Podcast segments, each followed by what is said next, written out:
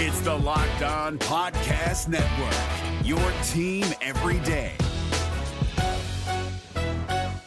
Kyle Crabbs here, host of Locked On NFL Scouting. Join Joe Marino and me every day as we provide position by position analysis of the upcoming NFL draft.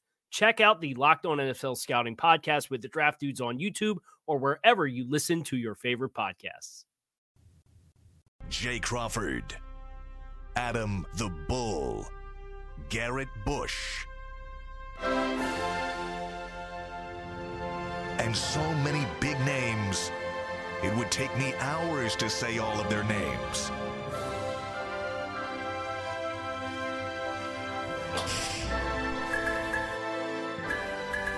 The ultimate Cleveland sports show. Booyah! Oh, yeah. cut down day. Here It we is are. cut down day, and I want to. I want to. Um, before we start on cut down day, I know that we in the media love to discuss these cuts, Mm-hmm. but it's also important to note that a third of the league, essentially, today will lose their job. Yeah. And um, if you've ever had a personal connection to a player who was released or who was cut, this is their life. This is their dream coming to an end.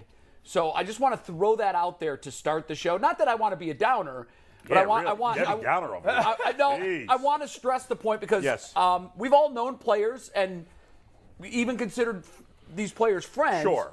This It's is a tough day, traumatic. This is traumatic. Fortunately, if you've ever been handed a pink slip, Yeah. a third of the league today essentially is going to be asked to turn in their playbook, and for most of those players, the dream stops today, and that's tough. Or That's they go true. to Canada. That's Or they real to- life. Or the USFL or the, the XFL. USFL. Or the, yeah, as I said, the dream ends today. Yes. But fortunately, the, the practice squads have been expanded to 12, so more That's and more nice. guys at Yeah. least Yep. have a job. That's absolutely That's right. That's good. But you're right. There's I gonna be do a think of there's people there, there's a measure of sensitivity that I think Yeah. we should treat this topic with, just because Absolutely. you know a lot of times we say oh, he's a pig, get him out of here. No, he's a human being.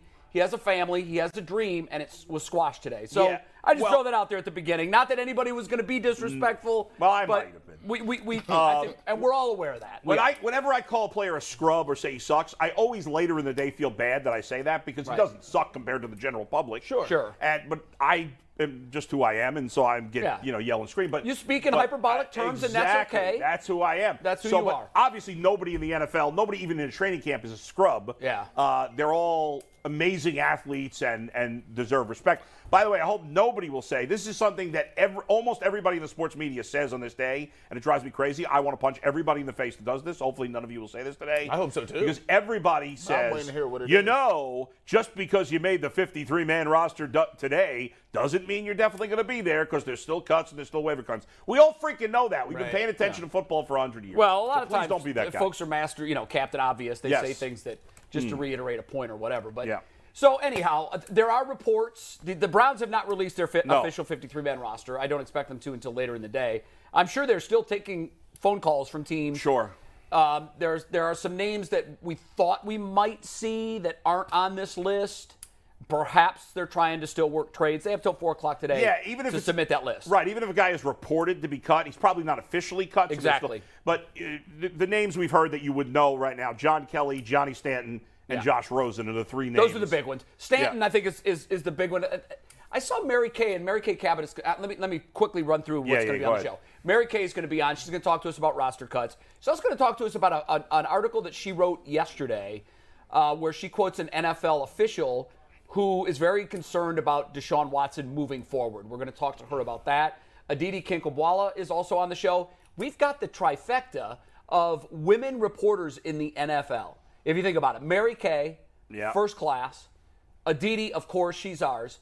But here in about seven minutes, um, Cynthia Frelund of the NFL Network is going to be calling Yeah. in. Cynthia's in the news today because yesterday on an NFL podcast, she told a story of an encounter she had with Baker Mayfield following the Bills Right. Panthers final preseason game.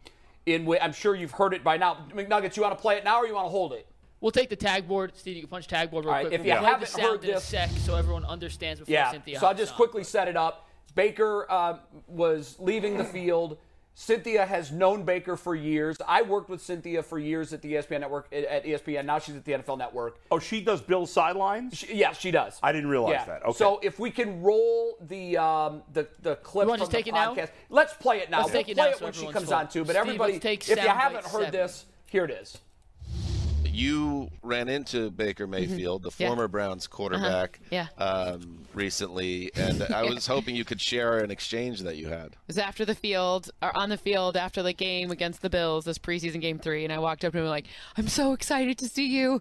Like, go, you know, I was like, "Kick some butt." I didn't say that word, but you know, kick some butt, kid. Yeah. No, like, go kick some butt, especially week one. I like cannot wait. And he uses some expletives, and I was like, "I just hope you're like." He's like, "I'm gonna bleep them up." Ooh, There that's being the Cleveland Browns, the week yeah, one opponent that- that's of the our week one opponent. Carolina Panthers. Depending on Yeah. So there you have it. Um, Yeah. I, no one's surprised that he would think that. No. No. I think the surprise is is that it's out there now. Because we had said yesterday, I, I made a kind of flippant remark. You know, we know Baker, we know who he is. He's going to give the Browns something before kickoff. Right. Which he has. He has, but in this case, and I, it's going to be an interesting interview with Cynthia in five minutes. I love Cynthia. I think she's a tremendous person. I think she's very good at what she does. She's an analytics expert. She's great at that. She's she does great at analytics. I watch the NFL Network show that she's on where she talks fantasy She's with, with awesome with fantasy advice. people. Yeah. Um, we talked briefly this morning. I don't want to give too much of it away. She said she doesn't quite see how this is a story. I, I disagree. Um, and I don't know how this is going to go because I love Yeah. Cynthia. Doesn't this come And- down to how B- Baker felt about this? Like, did he consider this like a private conversation? Bull, uh, or is um, he screaming this on the I field? don't. or I don't think we have to go into that. I think it was a, an encounter. It wasn't an official media gathering. Right. It wasn't. I think when she said what she said, she probably would hope that that wasn't on camera or picked up or talked about. Particularly because she did. She bleeped out her own expletive that she Right, said right, when she talked to mm-hmm. Baker. Yeah. It's a very fine line, and that line is getting fuzzier and fuzzier. The old school journalists will tell you that unless the person has agreed to a formal media session, then anything that might be said is off the record. Because it's not an official, it's, you know, if it's a conversation. Now, a lot of guys that I've talked to just coming up say, before they ever get into anything dicey, LeBron was great at this, off the record.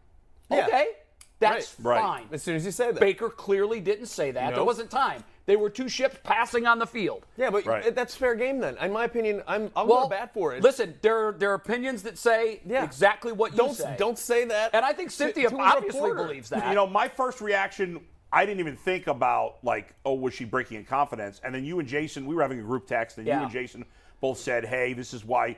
You know, Jason made the point, and he tweeted it, and he said, "This is why people hate the media." Yeah. I don't like that from Jason. I'm going to talk to him about it when I see him because most of the reasons people hate the media are crap reasons and unfair reasons. Well, so we have about a 15% approval rating as a group. Yeah. So, I mean, there's no. I don't we- buy that that's we- the case. Well, you don't have to buy it. I'm just telling you that's What's that what based on? That's what one poll after another. I saw one recently that said we have a nine percent approval rating. sports media. Media. Well, media. we can't group Right. sports So, media, political well, media listen, together. I, I don't not know if there's been a poll done on sports media, Mikey. If you can find one, I- I'd be curious. I can't what it is. imagine it's uh, Here's that what. I'll say, and, and and this is based on hundreds, not dozens, hundreds of conversations with athletes and. Even athletes that have crossed over to the media, they're always afraid to put on the dark hat, as they call it. Right. Because they know how they're going to be viewed by their former brethren. They know that. I, I remember I had a long conversation once with um, I'm I, I- I'm not going to get too specific with what he told me, so I'm not. I, I I don't. I think, couldn't tell if you were uh, censoring yourself or if you were having a senior moment. Yeah, it's, it's both. Okay. It's both. I, I don't want to use this player's name because you would be able to figure out who he was, and I'm going to give you very specific things that he said. He covered a team uh, that won many Super Bowls with a coach who's very controversial. And before he came over to ESPN, he had conversations with his former teammates and former coaches about how this would be viewed by them because his relationship with them supersedes everything. And players will tell you that. Those are the guys they jumped in the foxhole with. Their next move into the media is a career. You know, it's a mm-hmm. job. Mm-hmm. So there's always trepidation from players to do this. Some go in with both feet and they don't care. Right. And they come out guns blazing. Because now they realize, look, I'm going to put should. everything into the as they should. Yeah. I've had conversations with players that came in tepidly, and I'm like, this isn't for you. Yeah. This isn't for you. We're going to ask you things that we're going to want specific, pointed answers, true opinion. Mm-hmm. And in truth, our contributors on our show run the gamut. We have some that give 0 Mm-hmm. and then we have some that are just toeing the line. You know, they're I- just. I and I think you can figure out who they are. I just course. I just did a tweet over the weekend, and I, you could pull it up. I'm Yeah. sure you can find it. I said it. Sometimes I hate being in the media. I hate it. Sometimes I literally wish I did not do this because there's certain things that people kind of do that I think from a from a player's perspective or from a person who has relationships with people, Yeah. I, I don't I don't like some of the things that go into the game. I don't like like what specifically? so there, there are people like so. I'll give you an example, right? Um, there are people who get are that literally have vendettas against people, right? There are people that. But that- aren't there players and aren't there people in other walks of but- life that have the same You're, thing? G, G, you're right. they, they have, He's right. They're absolutely Of media course there are. Yeah. But but but here's the thing: they don't write the narrative. You do.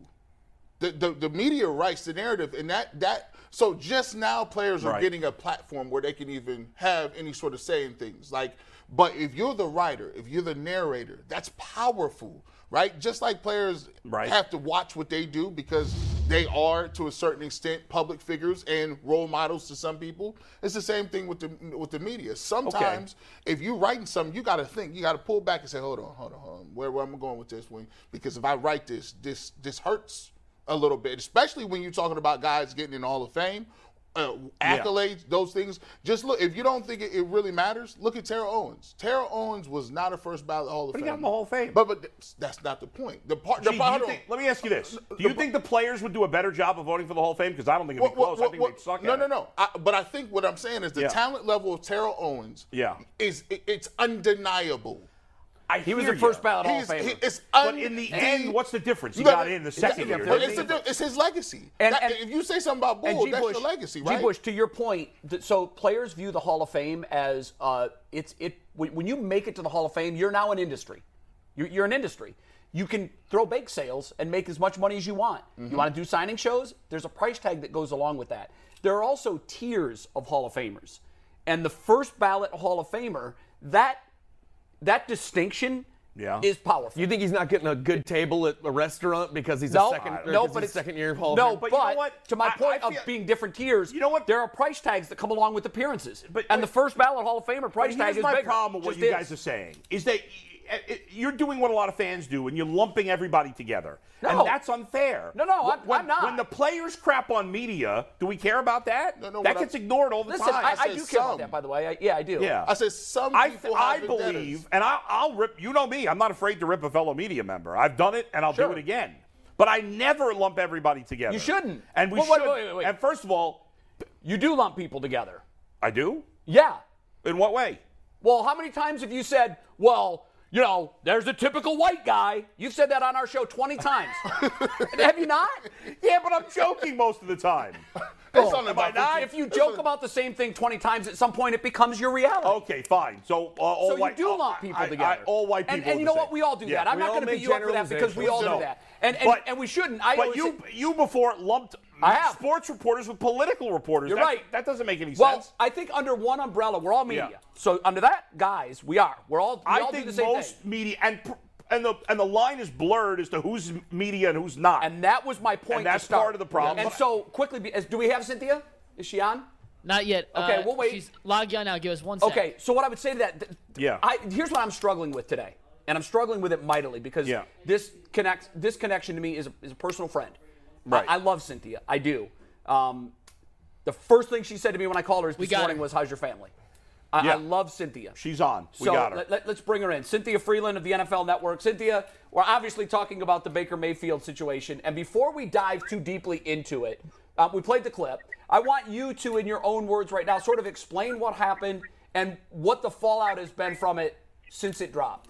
If you're looking for the most comprehensive NFL draft coverage this offseason, look no further than the Locked On NFL Scouting Podcast. Join the draft dudes, Kyle Crabbs and Joe Marino, as they go position by position through the NFL free agent class and into the star studded crop of college stars who will be selected in the 2024 NFL Draft.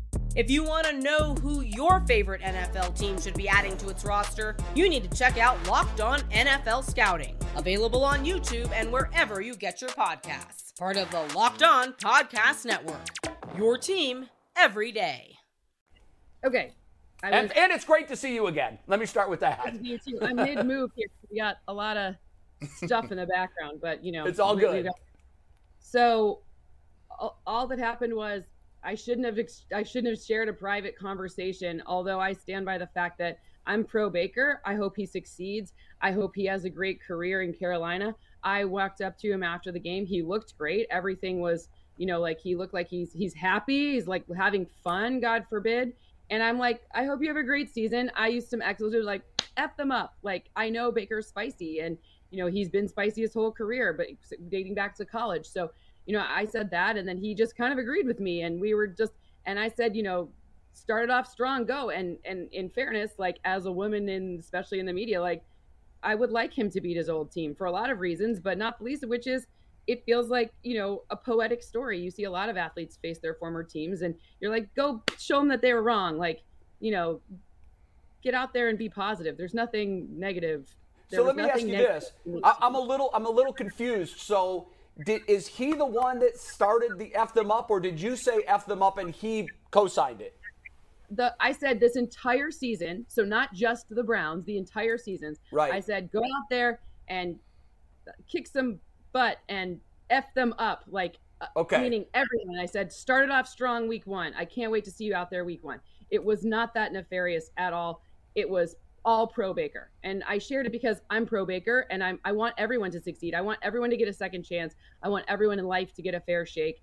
It was just, this being blown way out of proportion, and it's frustrating because you know, it's like people are being like, "You're not professional," and you're right. I shouldn't have shared a, a private conversation, but I was sharing like excitement for a person who is in a much better headspace, who looks great, who's who he, he he's in good form. I chose to share it. I shouldn't have shared it. I I mean that that okay. I shouldn't have shared it. Got Have it. you spoken like, to him since Cynthia? no, I, I sent him a message, but Yeah. his PR person just called me from the Panthers, and I'm sure I'll hear from the Browns too. Like, it's not.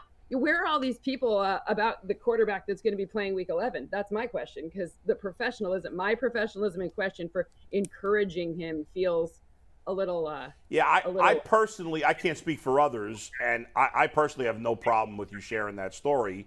Um, I, part of that is because it, it gives, you know, it's something interesting for us to talk about, not from your perspective, but just him saying that about the Browns. But that's who Baker is. It is not surprising uh, that he would say that. I, I honestly didn't give any thought to you sharing that until somebody said it to me, and then I said, "Oh, maybe I don't know." But you seem aggravated because obviously you had no like a lot of times when things like this get out, maybe the person has ill will, and it seems clear there was no ill will from you in this situation. exact opposite. I Right. was, I, you know what? Like, you're allowed in, in. I'm a very professional person. You can ask Jay. Like, I have, I have n- the amount of stuff that we all know compared to what we share is Mhm. like this much. I Yeah. was saying on a podcast, I was showing a positive thing towards a player that has had a hard off season. Like that, Mhm. no matter what, you have to admit that that was a difficult off season for something. I shouldn't have shared it. Whatever. Pe- Like, okay, got it. I'm never going to share anything that's told me again.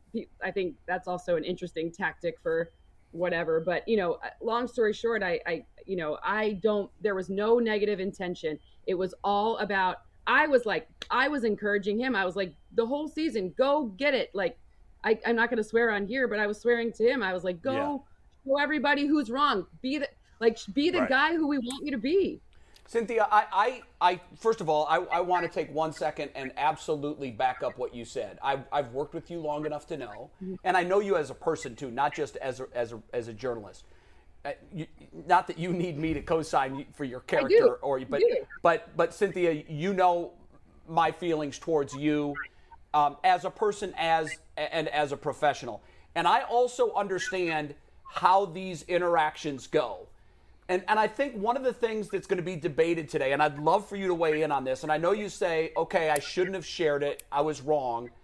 Um, so we started the discussion by saying, you know, kind of when there isn't a conversation between reporter and player about what's on and off the record, how does the industry operate? Because you're right. Typically, we share about this much of of what we know. And most of what we don't share is because people have told us and they've said, look, off the record or between us. Um, are those passing encounters between players and reporters fair game if nothing is discussed? Or are they should they be should they be looked at as off limits unless there's that conversation that they are okay? I mean, probably should err on the side of off limits unless they say they're okay, which is why I will I won't do that again. Like I, I say that with a little bit of disdain and it's not the most genuine apology I've ever issued because to be honest with you, my what I said was that I said it first and he sort of agreed, which is not him even like anyways, he didn't come up to me like, I'm gonna blank them up. Like that Right. wasn't it at all. Like it was a positive thing. My point was that there are people who encourage other people and like whatever. So you're right though, but it as a general rule, you should unless it's on the record, it's off the record. But I I, I didn't and yes, that that I will 100% say, and I shouldn't have said it, and I will not say it again like that without being like, can I say that? Because I won't. But the the reality is, as many of us, you know, who are trying to support someone, it is a really nice way to support someone when you say, I, you know, I saw with my eyes that they're good. I know the math that they're good. I can see their stats that they're doing better and whatever. And three, you know, I said it to him and he seemed like he was in a good mental place. Like it just, it, that's a, it, to me, that's a stronger argument. There was no like, you know, I wasn't sitting there trying to tell Baker to talk crap about. I like the Browns. I'm, I'm disappointed in the Deshaun situation, but I'm, I like the Browns. I love a lot of players on your team. I write so many great things about I know Nick you do. Chubb, Myles Garrett, like the whole secondary. Come on, like I, I, this is I'm, I spend a lot of time. This isn't like anti-Brown sentiment. Yes, I'm a little hurt by the Deshaun stuff. I am a female, and it's weird and it feels confusing. But it, it was as pro Baker. Who doesn't want to go back and get revenge on their ex? Yeah, particularly Baker, who's done that a time or two and has sort of really built his brand on it. He's he's built his brand on proving others who have bet against him that they they bet on the wrong pony. Essentially, G. Bush, do you have something you want to say? um, Cynthia, do you feel like because I, I feel like this happens from time to time? Do you feel like um, it's not about what you said; it's about what player you said it about? And in the case is Baker Mayfield, and he's a lightning rod. So if you would have said this about, I don't know, Kirk Cousins, it wouldn't have been a thing, right? It's just. Is, do you believe that the person that this occurred with actually matters, and that's where, where we're at today? Hundred percent. A lot of people pile on Baker because they want clicks or whatever. Like, please go look at my social media. I write articles. I'm not a. I don't do hot takes. That's not my vibe. Like ever. I literally never have. Like I. I probably. You know. I. I probably don't have as many Twitter followers because I don't do that. I was trying to support this person. If I had said it about Sam Darnold, same draft class, similar situation from another team. To be honest with you, I don't think anyone would have even noticed. Other than, I mean, honestly, since he got hurt in that game, it would have been very inappropriate. But, but it, you know, if it, if the situation were reversed and he hadn't gotten hurt, I don't think anyone would have cared if I said it about Sam Darnold. It like that he was like, I'm going to go out there and get the Jets week one. Who cared? You know, like no one would have cared. Yeah, I, I would co-sign that. I think Baker's a lightning rod, one way or another, and part of I did the not mentality. realize how much of the lightning rod, or I wouldn't have shared it. I was trying to be supportive of him. Truly, No. like I, I, I do understand that. I, I know how you um, I know how you interact with. One of the reasons players love and respect you is because you treat them as human beings, not as football players. I've seen that firsthand for a long time, and uh, and I, I I could feel her frustration. I mean, I understand. I can too, and I feel I feel badly for I you. think we've Cynthia, all had that. chin up. We've all had that moment where we said something on the air that had no ill will or no bad intent, and somebody took it another way, or yeah, maybe it was even a way you didn't even think about it, and then it it, it creates a life of its own. So, you know, that's Cynthia, frustrating. um, I, I, I want to do this because um, I I have long touted you as the, the, the in my in my eyes, and and I probably it's clouded by my personal relationship with you, but I've always told anybody that wants to listen to what I think about analytics, if you want to read somebody and you want to follow somebody who knows it, in my view, not just as well as anybody, but I th- I've always thought your strength is is communicating numbers, which can be very confusing to fans in a digestible and understandable way. I think no one in the in the business does it as well as you do. So with that in mind, I would love to tap into that knowledge and ask you from an analytic standpoint. Like we, we always talk about, well, the Browns are going to be six and five by the time Deshaun Watson gets back on the field, and you know we're just all gobbledygook. Um, where are the Browns analytically in your mind as we get ready to go into Week One? the Browns are in a good. Well, first of all, the schedule for the Browns is favorable. So that's a good piece of news because a lot of teams underestimate the value of their first four games being achievable games, especially when you have some new faces on the team, some potential changes. When looking at your wide receiving corps in general, like that's an area where I'm a little concerned about how it's all going to come together. I love Amari Cooper. I think he's a great player, but you know, obviously it's a new team. There's a new system. There's two quarterbacks he has to get adjusted to. So that adjustment period is a big deal. So that's the first thing. Favorable schedule is good. I really like this defensive front. Clearly, this is like a very, very, very good defense. I like the secondary that backs it up. It's a really interesting, nice blend of, you know, a lot of us in analytics get into the debate of what's more important, like lockdown corners or, you know, the front. And my answer is both. So if you have both, then you're in good shape. So the question mark for me is a lot more about you know the the ability for the wide receivers to get those big plays which have been proven to be you know big chunk passing plays are very helpful in terms of determining wins so that's the question mark for me coming out of the gate but of course and I, I can't get through this without saying how much I like Nick Chubb and I think he's a really I like both of your running backs a lot but it's an interesting note to have a guy like Nick Chubb not talked about maybe in terms of how valuable his extra like three, four steps, those yards after contact. Oh, look at that. Perfect. Your producer is amazing. Nice. So it's the it's the Don't tell run- him that. That's all we need. Good job. Yeah. Right. So it's those big chunk run yards like and by the Yeah. way, everybody knew he has the ball. So, you know, I, I as much as I look, I like Kareem Hunt too. It's not it's not anti that. It's just pro Nick Chubb, right? Those yards after con- uh, after contact are just really really really impressive and those 20 plus yard runs like we're looking at him right there those big plays are huge in terms of determining who wins football games By the way, and I, Cynthia does the uh, the football show, the fantasy, Fantasy. football show on NFL Network, which I watch, and she got me aggravated because she says Justin Herbert's better than my boy Joe Burrow, but uh, but I get it. They're both great, but but no, but but uh, what's interesting when it comes to fantasy though is Nick Chubb is probably the the biggest gap between great back but not great fantasy back. Is there anybody that's a bigger difference between actual back and fantasy back? It depends on your scoring in a lot of ways because Yeah. you know some of these guys who are really good in scoring if you're playing ppr obviously right, the right. guys who catch more balls are really Yeah. really valuable so and then you know you know Derrick Henry doesn't have as much of a shared backfield situation so there's Right. no one vulturing his touchdowns Right. but i would i think that there's like you know like you could make the argument that kind of in the reverse way like an aj dillon is a really good player that you know he's not no he's nowhere near as good at like valuable fantasy wise as Nick Chubb, but Right. you know for the return on investment in those later rounds, like AJ Dillon who has more of a Nick Chubb like profile, with the Aaron Jones being the guy who gets more of the receptions, like Right. that's a good late round pick for sure. Yeah. You know, one other thing, not fantasy wise, although Kareem Hunt is a fine fantasy back when he has the opportunity, but like there's been a lot of talk about trading Kareem Hunt. I think because Jacoby Brissett's the quarterback and you really have to rely on the running game the first 11 weeks, I think it's insane to think about trading Kareem Hunt.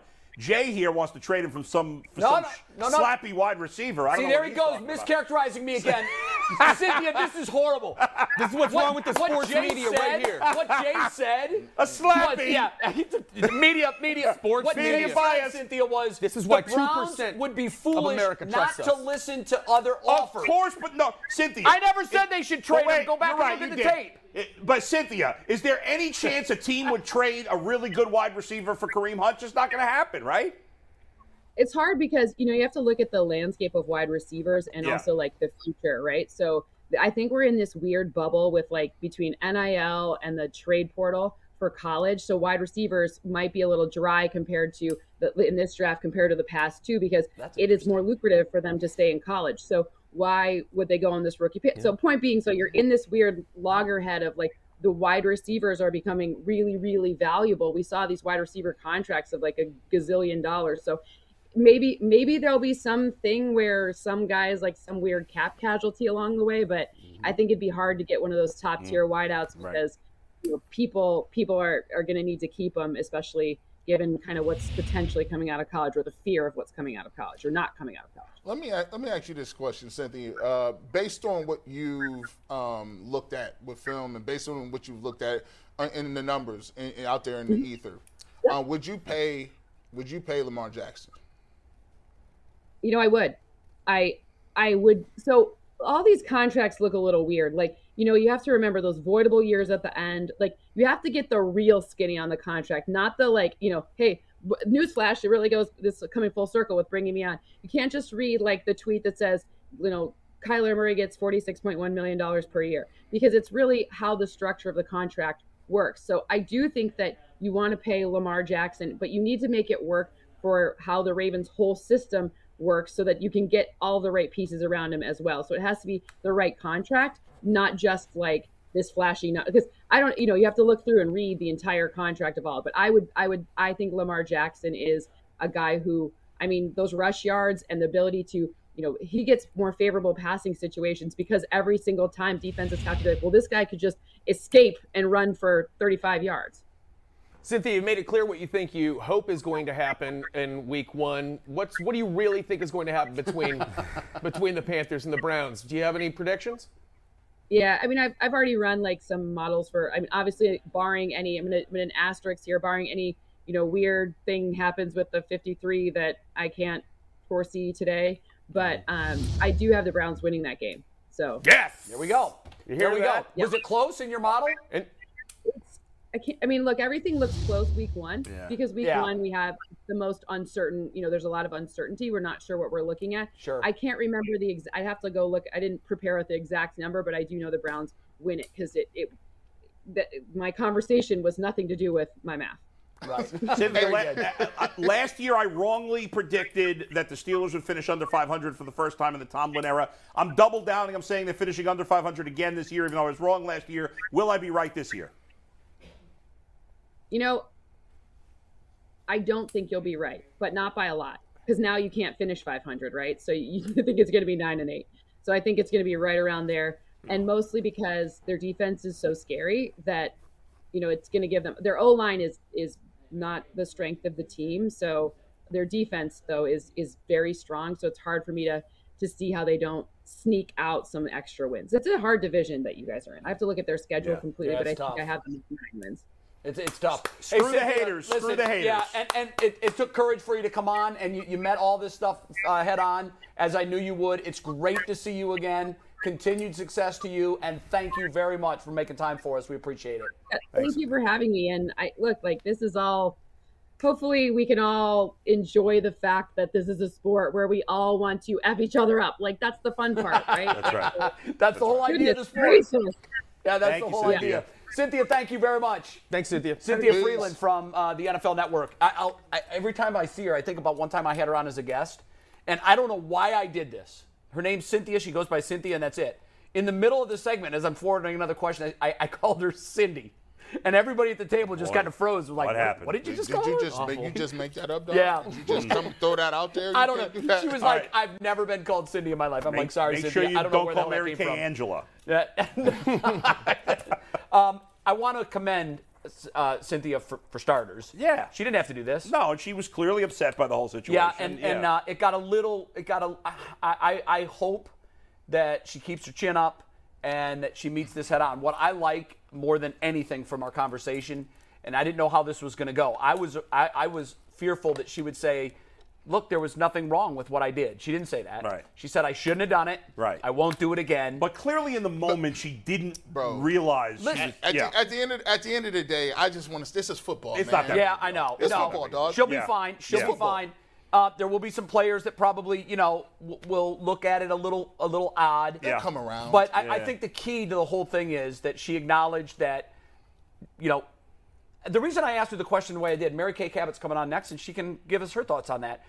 If if it's not, if, if there isn't a discussion that it's on the record, then it should be assumed that it's off the record. That's just kind of the rules of engagement. Uh, frankly, for me, I'm happy it's on the record because hopefully that'll give the Browns extra motivation. I know We'll both But, tweeted, yeah. both tweeted in our, or texted in our group text, and said, "Hey, this is great for us." Yeah. I'll take it. Is Mary Kay with us? Uh, Mary Kay, you on? I'm here. there I don't she know. is. Were you able to listen to any of Cynthia? And uh, if not, let us know what you missed, and we can sort of paraphrase it for you. But I'm curious to get your thoughts on the whole thing. I caught the very tail end, so I did not see the beginning of it. Um, so sorry about that, but you know, yeah. So I didn't see her reaction to you know what was said and, and how she said it. So if you want to catch me up, I, I will. I'll, I'll quickly paraphrase. To me, the bit of news in that was that Cynthia actually said first, go F them up. That was, Right. she did not tell the story that way on the podcast. So I can understand why Baker would be like, wait a minute, I didn't say that. I repeated what she said. So she did do a bit of cleanup Well, on the he- show. Did he say I didn't say that? I'm, I'm pretty no, sure I'm sure Baker's people reached Oh. out to Cynthia and Yeah. said, according to Baker, you're the one that used that phrase, and Okay. he repeated it. That was, she left that out of the story when she told it on the podcast. So she saw Baker. She said he looked great. He looked happy. She had said to him, go F them up. And he had repeated that, I'm going to F them up.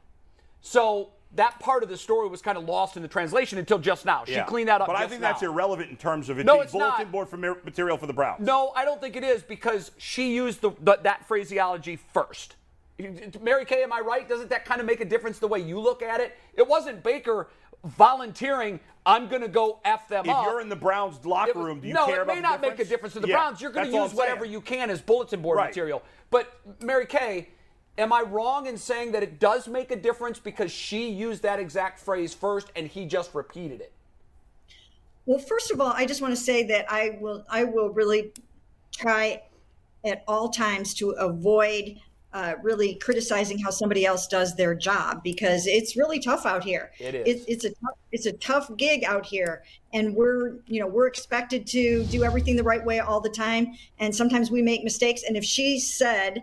Uh, that she should not have shared that on the podcast, which I think that's what she was saying at the end there. She did say that. then, you know, then then that's fine. That's cool. And I- you know, I think I'd probably just kind of stand on that. She probably is saying that may- maybe I should not have shared that because I mean, first of all, it's Baker Mayfield, right?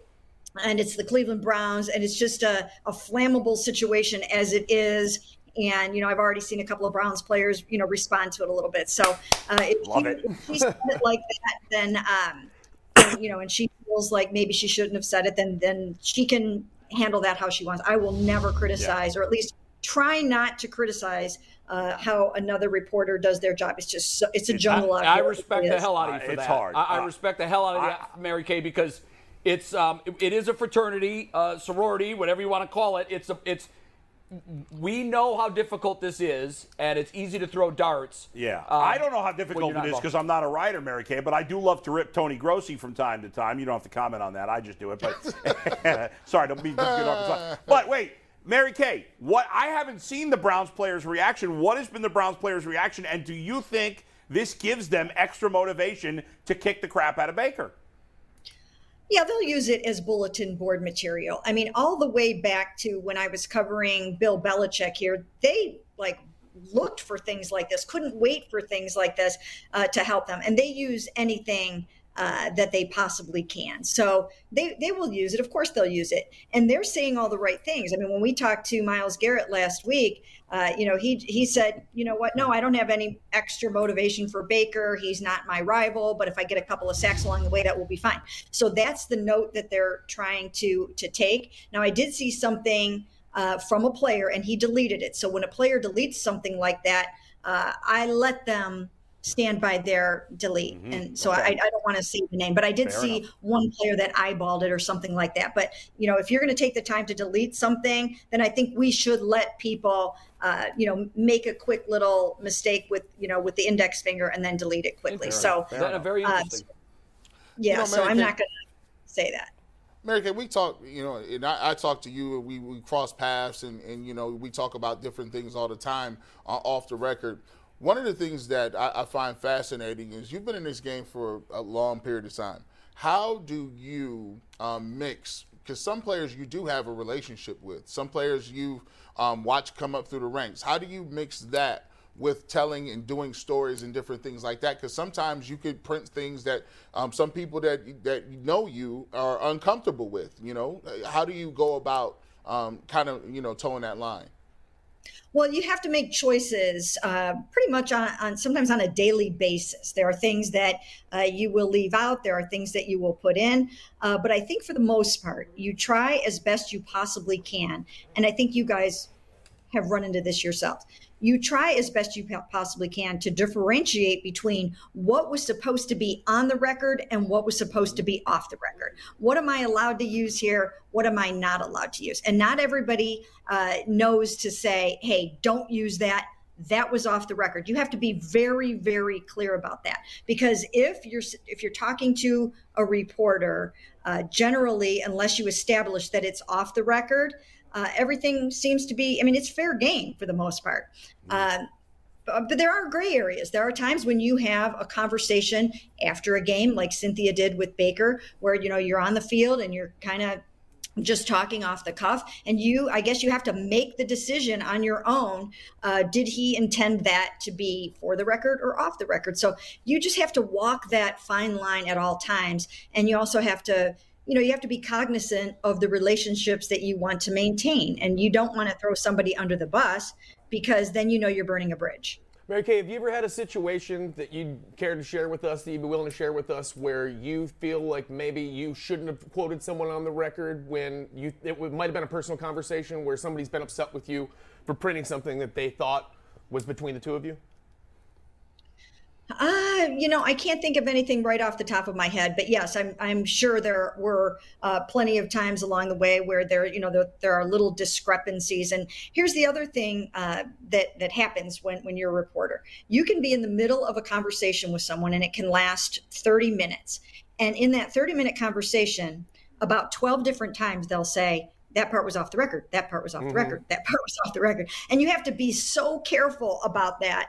Uh, you know, so I try to tape the conversations and then I try to make big notes and put it in highlights. That's off the record. And you just really want to be very, very careful about all of that so that you're doing this job in such a way that you can, uh, once again, be very professional and maintain those relationships. But right off the top of my head, uh, right now at the moment, I can't really think of a specific example of something that was supposed to be off the record uh, that that I wrote. That's because she's a damn professional, folks. Yeah, she's you're exactly right. Mary Kay, I have one more question, and then I'm done with this. I want to I want to talk Browns and not journalism, but um, you had said something there where you try your best to figure out, you know, was this usable or was this not? There's no handbook that we're given when we go to journalism school.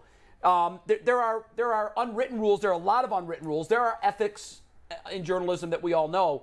But uh, tell me if I'm wrong by doing this, because I've done this a number of times, and I was always glad that I did. But maybe, maybe I violated some unwritten rule of journalism. I've had a couple of situations that I can think of, and one of them was a very big story where I actually called the player back, and I I asked him. So this particular portion, because this athlete said many times during this conversation, "That's off the record. That's off the record." So I, ha- I actually called him to confirm is it okay that I use this? Did I violate some sort of rule of journalism by doing that? Just I was just trying to make sure I was getting it right. Oh no, that's absolutely what you would do. I've done that before plenty of times where uh, somebody said something that I'm assuming was supposed to be off the record, and maybe that part necess- we, they didn't necessarily say that is absolutely off the record. I've checked back with that person, right? Because once again, a lot of this business is about building relationships and maintaining relationships. And you just don't want to burn down the house. I mean, you want to do the best that you can to be professional, to break the news or to tell the news as best you possibly can, uh, but to not to violate anyone's confidence along Absolutely. the way. So that yeah. was the right way to handle that. All right, Absolutely. Mary Kay, let's get to the what really is the big story today, and that's cut down day, right? Uh, we've seen reports of Johnny Stanton being cut. We've seen reports of Josh Rosen, and a few other guys. First of all, let's start with the, the running back room because Stanton's gone, uh, John Kelly or whatever his name is, um, uh, is gone. I said earlier, I don't know if I said this on the show or before the show, that I think they're going to keep five running backs, uh, including D'Ernest and Felton and the rookie whose name is escaping me. Uh, am I crazy? Ford. Ford. Am I crazy? Are they going to keep all five, or can they not do that? No, I mean, if you're counting Demetric Felton as a running yes. back, then yes. yes. they're keeping all five. You could also put him okay. in the receiver room, which would give them six of those right now, according to like the 53 that I put out yesterday. But uh, yeah. yeah, in the running back room, uh, I actually did have Johnny Stanton on the on my 53 because I okay. thought that uh, they could use him as a tight end, as a fullback, as an H back, and I'm guessing that there's a chance that they will try to re-sign him to the practice squad. So, you know, remember that as you're going through these cuts today, it doesn't mean that these guys are gone and that you're never going to see them again. True. It's that they're moving around the chess pieces right now. And some of these guys will end up on the 16 man practice squad. Some of these guys could possibly end up on some kind of a reserve list, Deshaun Watson being one of those. And then, uh, so you'll see some of these guys back. But in terms of the running backs, I do think just the the pure running back room would include the four guys that we all, you know, know and talk about, and that's Chubb, Hunt, D'Ernest Johnson, and Jerome Ford. Mary Kay, um, Josh Gordon released today by the Chiefs. There's always going to be that tie with the Browns. Have you had any conversations with anyone in the organization about whether or not they would be interested in bringing Josh Gordon back to try to improve a room that's, I think most people Josh would Gordon agree shot, is the weakness though. of their team. He shot. Well, I, You know what? that's your opinion. I, am just wondering if she's had any conversations with the front office or anybody on on the team. Okay. You know what? I haven't because it's not even a road that I think that they would go down. So it didn't occur to me to try to ask that yet at this point uh, because they've gone to that well so many times. It's just not a road that they even need to think about going down. Especially, I mean, one team can only have so many distractions on it, right? I mean, you need uh, to kind of they they have enough on their plate right now without going back to that well. So I didn't even ask, and it would just you know shock me if they even thought about it. Yeah. Me Mary- too, but you, it's the Browns we're talking about, so I had to ask. Who's on the bubble, Mary Kay, and who do you think that they might get rid of, that they might, or they might cut, that they might end up regretting down the line? You know, once this Cleveland Browns front office gets to this point, they've done most of their big business. They've done most of their contract restructurings. They've done most of their big cuts. Most of the guys that will get cut today will be no major surprises. This is not a situation where, you know, JC Tretter is still on the roster wondering if they're going to turn it over to Nick Hare. I mean, they take care of all this stuff. So I don't think we're going to have any big surprises today. I mean, it'll be uh, mostly things that we knew were going to happen, and you know, with a few things here and there, guys that they might want to keep that um, that they'll try to get back in some way. I think there are a couple of defensive backs that you know that will make the team that are undrafted. Now, Sean Jolly is one of them. Not sure in the in the final analysis if they'll be able to keep keep the young cornerback, but he had a really nice preseason, and I know they would like to keep him. Uh, rookie safety D'Anthony Bell. I know they really want to keep him. Uh, so these are some guys that will make the team that um, you know that we weren't 100% sure about. And then Michael Woods, even though he missed most of the preseason with his hamstring injury, he's going to make the team. He had a phenomenal uh, couple of weeks and an offseason before he suffered the hamstring injury. One to keep an eye on is Chase Winovich. He suffered a hamstring throughout the whole uh, training camp. And so, you know, can they afford to keep him? I put him on my 53. I think they will uh, try to keep him. But, you know, these are some of the names that are kind of out there. Mary Kay, what's the percent chance that they add a defensive tackle or receiver by the first game? Uh, you know what? I, I don't know that they're clamoring to add a defensive tackle. Uh, you know, I think it's a position that they look at as, you know, they can get the job done pretty much with the, what they have. They're very excited about Jordan Elliott. They've liked what they've seen from uh, from Taven Bryan. What they need is for the other two young guys to really step it up over the next couple of weeks, particularly Perrion Winfrey. He has not graded out well so far, uh, so he needs to pick it up a notch. But uh, you know, it's an area they can look uh, to bolster a little bit, but not one that I think they're rushing out to do anything at. Wide receiver, you know, I've been saying all along they need to add another experienced veteran wide receiver. You don't want to have Amari Cooper go down and you don't have uh, just some guy there that can get it done. So that's one where I would definitely add a veteran. I don't know if they agree with that. Mary Kay, the SS Garoppolo has left the port. um, that ain't happening. Um, and there, there's Josh. Look, Josh has looked great in, in the in the preseason. Which one? Joshua Dobbs. Oh, okay. Yeah.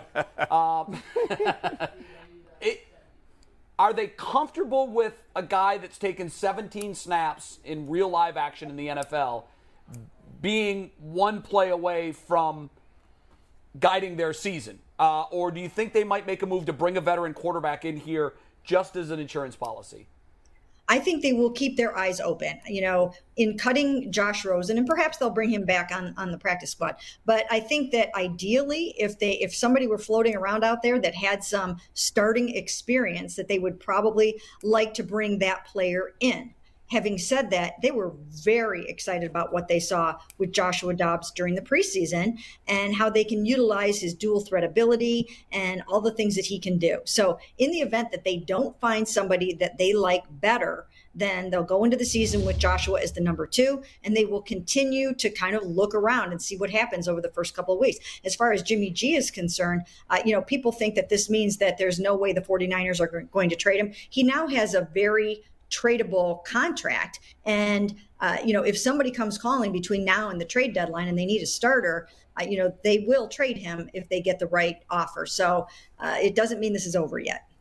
Mary Kay, you had a you had a story, and I think the story actually went to Sports Illustrated as well. And you talked to a, a top executive that had reservations about um, Deshaun Watson. Um, can you tell us about what went into and, and to some of the the things that were in that article um, as the executive is worried about you know Deshaun Watson moving forward, and she's not sure that he's completely um, rehabilitated and ready to go come December. Can you tell us a little bit about that? Yeah, first of all, um, um, her name is Rita Smith, and she doesn't actually work for the NFL. She's an advisor to the NFL on matters of sexual assault and domestic violence. She's been uh, in that business for about 40 years, and she's very well respected uh, in that space. And uh, so I did talk to her about that. And her whole uh, piece, her whole takeaway was the fact that so far from Deshaun, she hasn't seen the willingness uh, to admit any wrongdoing. And that has her concerned in terms of reoffending. And so the, the takeaway, my takeaway from that was, you know, that he really needs to demonstrate to the NFL and to the third party providers that he understands that there was some disconnect between him and the women in those rooms and that he has to figure out why he thinks one thing and they think another. And that he needs to you know demonstrate and show them that he's willing to make sure that this never happens again because that's what the whole point is is to get him to the point where he understands that no matter what he thinks happened uh, that nothing like this can happen again. So so that's the you know that's the whole uh, piece here is that you know they want him to understand that something went wrong what it is, and how to prevent it. Do you agree with that, Mary Kay? Do you think she has a good point there? If you're looking for the most comprehensive NFL draft coverage this offseason, look no further than the Locked On NFL Scouting Podcast. Join the draft dudes, Kyle Crabbs and Joe Marino, as they go position by position through the NFL free agent class and into the star studded crop of college stars who will be selected in the 2024 NFL Draft. If you want to know who your favorite NFL team should be adding to its roster, you need to check out Locked On NFL Scouting, available on YouTube and wherever you get your podcasts. Part of the Locked On Podcast Network. Your team every day. Yeah, I do think she has a good point there. I, I do think that she has a good point. I in that last press conference uh, that Deshaun had, I, I do think that uh, you know I, for one, uh, felt that there wasn't enough of, hey, I'm going to do whatever it takes to get this right. I'm not exactly sure uh, why there was this disconnect, but I'm gonna, I'm going to figure it out. I'm going to do the work. Um, you know, if I've done something wrong in those situations, I'm going to get it right and I will do whatever it takes. I'm going to make this team proud of me. I'm going to make this community proud of me. And I have work to do, and I have already started that work. I'm going to continue that work. I thought there should have been a little bit more of that than, um, you know, than the continuous. I stand on my innocence. So, uh, you know, maybe the messaging was wrong. Maybe his mind is in the right place heading into this counseling, but it seems to me that he's got to get it right in a hurry in order to get back on the field. Do you think that blindsided the Browns after they had finally figured this out and, and uh, hopefully gotten at least moving in the right direction, got the suspension and whatnot? Do you think that that surprised them when he came out there and, and gave that, what was a really, really atrocious apology? Never use the word triggered anymore, by the way, Deshaun, but do you think that they expected that or do you think they were listening to that and they were like, oh, come on, man? I think the Browns would have liked to have seen a little bit more of what I just described in terms of, uh, you know, let's make sure that we're moving forward on this. Let's make sure that we are going to get this right and we're going to do whatever it takes to, um, you know, to make sure that this doesn't happen again, because that's what everybody wants. That's what the NFL wants. That's what Deshaun wants. That's what the accusers want.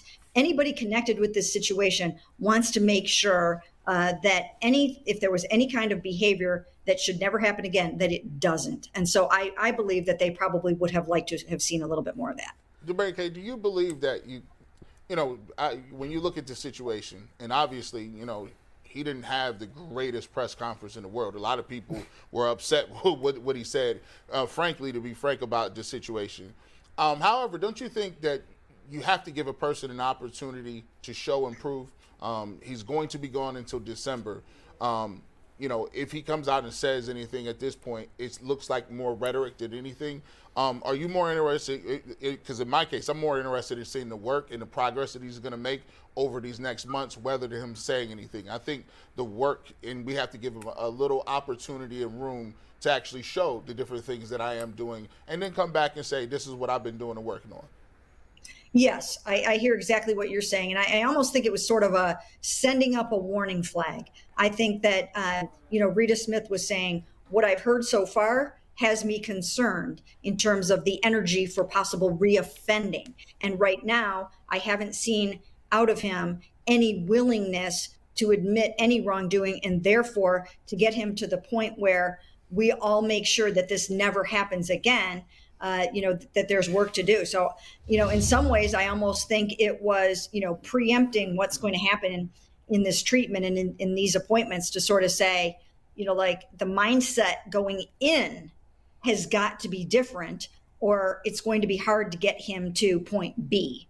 So that's where I think, uh, you know, she was coming from. Mary Kay, we appreciate your time. Quickly before we let you go, the health of this Browns team and the 53 man as you see it right now are there any areas that we should be concerned about with injuries? How are how are the Browns overall health wise?